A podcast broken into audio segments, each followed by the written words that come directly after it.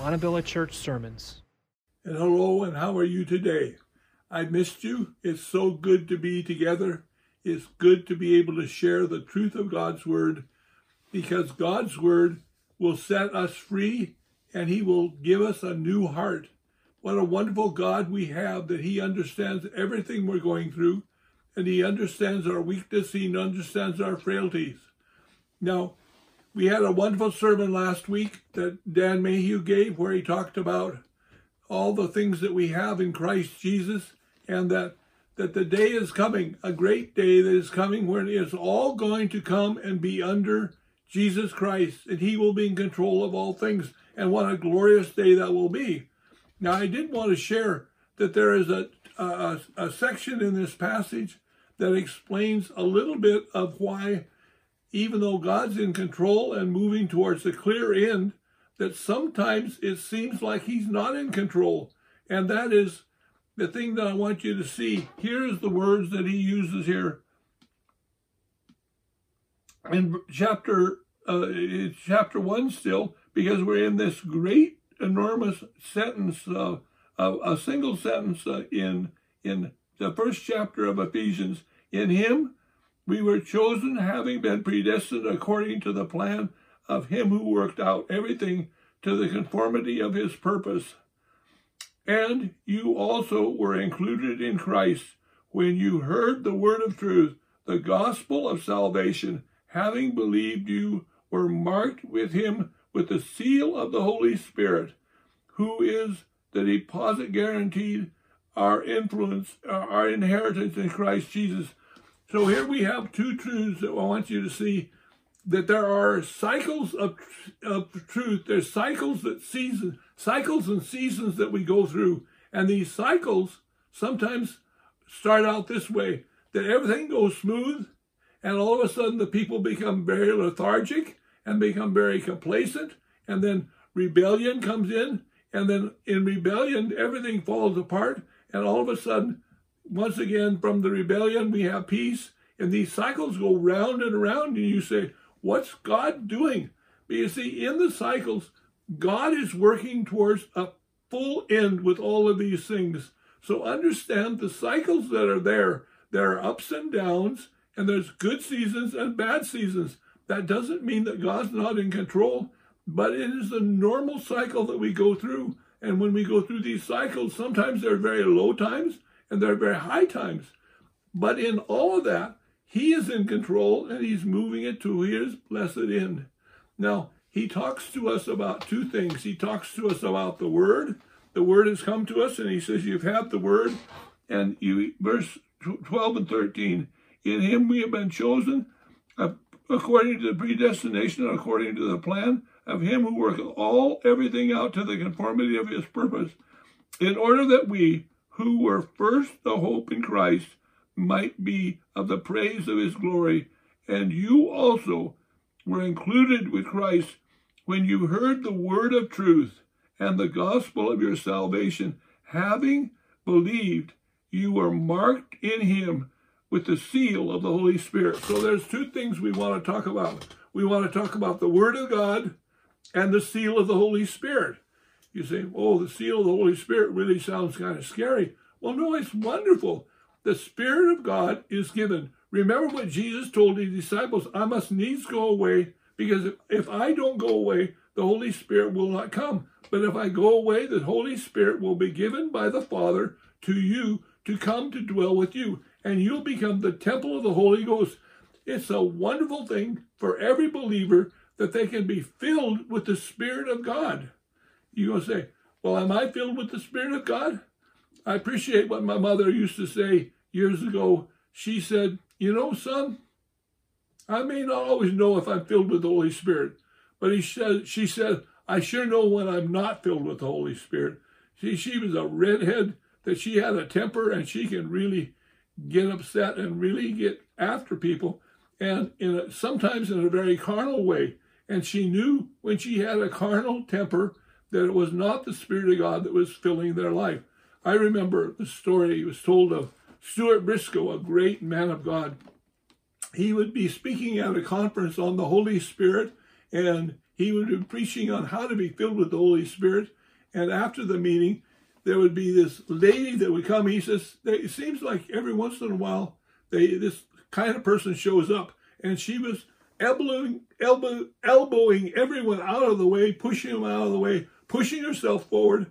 And he knew what was coming because here was this arrogant, pushy woman that was going to stand before him and say, Mr. Briscoe, are you filled with the Holy Spirit? And Stuart Briscoe said to her, No, I'm not filled with the Holy Spirit right now. She said, oh, Mr. Briscoe, how can you preach and not be filled with the Holy Spirit? and he says, Well, lady, your kind of attitude really irritates me. So right now, I'm filled with anger. I'm not filled with the Holy Spirit. Give me just a minute, and I'll get my heart straight, and then I'll be filled with the Holy Spirit once again. You see, there are things that cause us, and there are times when we know we're being responding in the flesh and we're responding in anger, and we're not being dependent on the Holy Spirit. Because when the Spirit of God works, He fills us with joy and thanksgiving and forgiveness. And He needed to forgive this woman. And He said, I'm trusting the Lord to fill me with a heart of forgiveness towards people like you. And I understand that when I get irritated like that, I'm not filled with the Holy Spirit. I'm filled with myself. I'm filled with anger. But I want to be filled with the Holy Spirit. So I'm going to repent right now and ask the Spirit of God to fill my life again. So understand, as we talk about the Holy Spirit, is the gift, the third person of the Trinity. He comes to fill our hearts and understand that Satan is fully aware if he can take away the work of the Spirit of God in our heart, he can ruin a Christian's life. You see, because when we're filled with the Spirit of God, we have the fruits of the Spirit. We have the love, joy, peace, long suffering, gentleness, goodness, all of these things that come from the Holy Spirit. But if we don't let the Spirit of God be in control of our lives and we're filled up with all the things that consume us and the things that we're preoccupied with, then we are not filled with the Holy Spirit. We're filled with those things, with our selfishness, our own way, having our way, and having things run the way we want to run them. And we're not looking to the Holy Spirit, but we're looking to our own flesh. We're looking at our own selfish desires. My dear friend, God doesn't want us to function that way. He wants us to function controlled by the Spirit of God with a sweet spirit, a gentle spirit, a kind spirit, a non complaining spirit, a thankful spirit. And when we have that thankful spirit, when we have that right spirit, the Spirit of God is glorified in our life and He fills and floods our life with joy and fullness. You understand that sometimes He can put it in, Jesus put it in simple terms. He says, if you're not gathering with me, you're scattering. So the question is, are you a person that gather things together or are you a person that scatters and causes dissension and causes difficulty? Or when you are around people, do you cause people to be more gentle and more loving and more godlike and Christ centered? Or are you, when you work it around, are people angry? Are they upset? Are they selfish and self centered? You see, the Spirit of God, when He comes, He makes a man, a woman submissive to the will of God, to do God's will, and desiring to serve Him. Now, you must put this together with the Word of God because you say, Oh, all I need is the Spirit of God. No, you need something more than the Spirit of God. You need the Word of God. Now, when you have only the Word of God, it can become very sterile, it can be very barren, but when you come and you bring the Word of God to the Spirit of God, the Spirit of God breathes into the Word of God and makes it alive and makes it dynamic.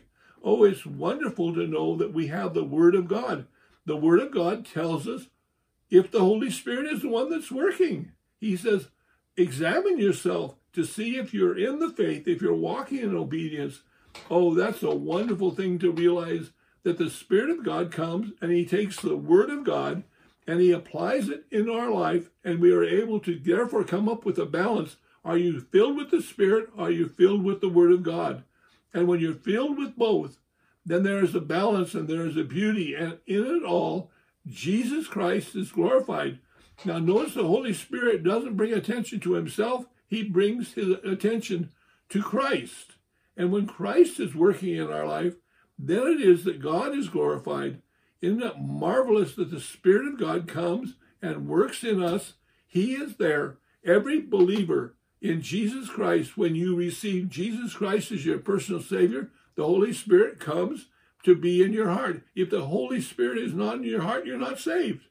Therefore, when you receive Christ, you say, Jesus Christ, come into my heart and Lord and Savior, and you be in control of my life. And when he does that, he comes and fills you with his spirit. So you can say, How do I have the Spirit of God? Well, you come by faith and you say, I believe the Holy Spirit that you're there and you're indwelling me and you're strengthening me and giving me guidance. And so the Spirit of God works through the Word of God. So with the Word of God and the Holy Spirit, we have a balance because the Word of God by itself can be very dry, it can be very dusty, it can be very barren, but He wants the Word of God to be dynamic and alive. It is in the Word of God, as we read the Word of God and allow the Word of God to dwell in our hearts, that the very power of God works in our hearts. Remember when the men on the way to Emmaus after the after the after the the uh, after the crucifixion, they didn't know that Christ had risen from the dead, and they were walking along, and, and this man joined them, and he started talking from Scripture how that Jesus Christ must suffer, and their hearts said they said, "Oh, how our hearts burned within us." Because the Word of God, with the Spirit of God working together, created a fire within their own soul that they knew they were hearing the unadulterated truth. They didn't know who this man was. And you remember that then when they asked him to stay, and then he prayed for the food, that the sense they realized all of a sudden that this was Jesus Christ that was actually speaking to them and telling them about how the Word of God was working in Jesus Christ's life. The Spirit of God points to Christ and he says, if you want to glorify the Holy Spirit, you focus on Jesus Christ and you give Jesus Christ the glory. So here's the balance that when we balance together the Word of God, He gives us the truth, He gives us the explanation. It's the Word of God that explains us who the Holy Spirit is and how we can identify the Holy Spirit. So here's this joy that we come to the Word of God and we come to the Spirit of God and he takes the word of God and he fills our hearts with the truth that revolutionizes the life. That's why I want to encourage you, even during these dark days, these difficult days, we have the Holy Spirit. The Holy Spirit dwells within us and he will lead us and guide us and he will train us and he will make the Word of God alive. And the Word of God touches all areas of our life. It's not just family life, but it is even parents and child, says in the raising of our children, we need to trust the Holy Spirit to teach us how to train our children, to discipline our children, to guide our children. And we have learned, my wife and I have learned in, in dealing with our children, that when they went through times of rebellion, then we needed to deal with them in a loving, godly way, filled with the Holy Spirit, gently and kindly to guide them in the truth. And that when they were given the truth and dealt with gently that they came back to obedience and they came back to a love for Jesus Christ. So here is the joy that we have before us. We have our salvation, and because of our salvation, Jesus Christ, the very Spirit of God, comes and indwells our life, and He controls it. And He says, Hear the word of God, and he gives us the word of God and he breathes on the word of God and makes it alive and dynamic. My challenge for you is are you gathering for Jesus Christ or are you scattering? When people are around you, do they come together? Is there greater unity? Is there greater love? Or is there division and dissension? What is it? Are you a scatterer or a, a builder? You see, the work of uh, God is He's building His church and the day is coming where every knee will bow and every tongue confess that Jesus Christ, Jesus Christ is Lord, and give him the glory and the praise. And that's what we're talking about. And that's what we're calling you to. He has given us His Spirit that we might walk according to the Word of God. We must hold them in balance the Word of God and the Spirit of God. And they together give us the truth, revelation of how to live our lives and the way we can live in victory and in fullness and in joy. So let's commit this to the Lord. I want to pray with you. Spirit of God, come fill our hearts with your love, with your word and your truth. Give us the very presence of the Holy Spirit to dwell within us and to take the word of God and make it alive like living water that will refresh and, and set everyone free. Lord, we need the truth of your word. We need it in our lives. Help us to be obedient. Help us to be filled with your word and filled with your truth and with your love and your joy rather than anger or bitterness or selfishness or self centeredness. We want to be filled with you. Christ, we want more of you. Thank you, Lord, that you're going to come and you're going to work in our midst in a great and a new and a special way. And we'll give you the honor and the praise and the glory. Amen. Thank you so much. And we're looking forward to seeing you in the weeks to come as we continue in the book of Ephesians, where we have the Word of God revealed to us. And thank you, and the Lord bless you. Montebello Church Sermons.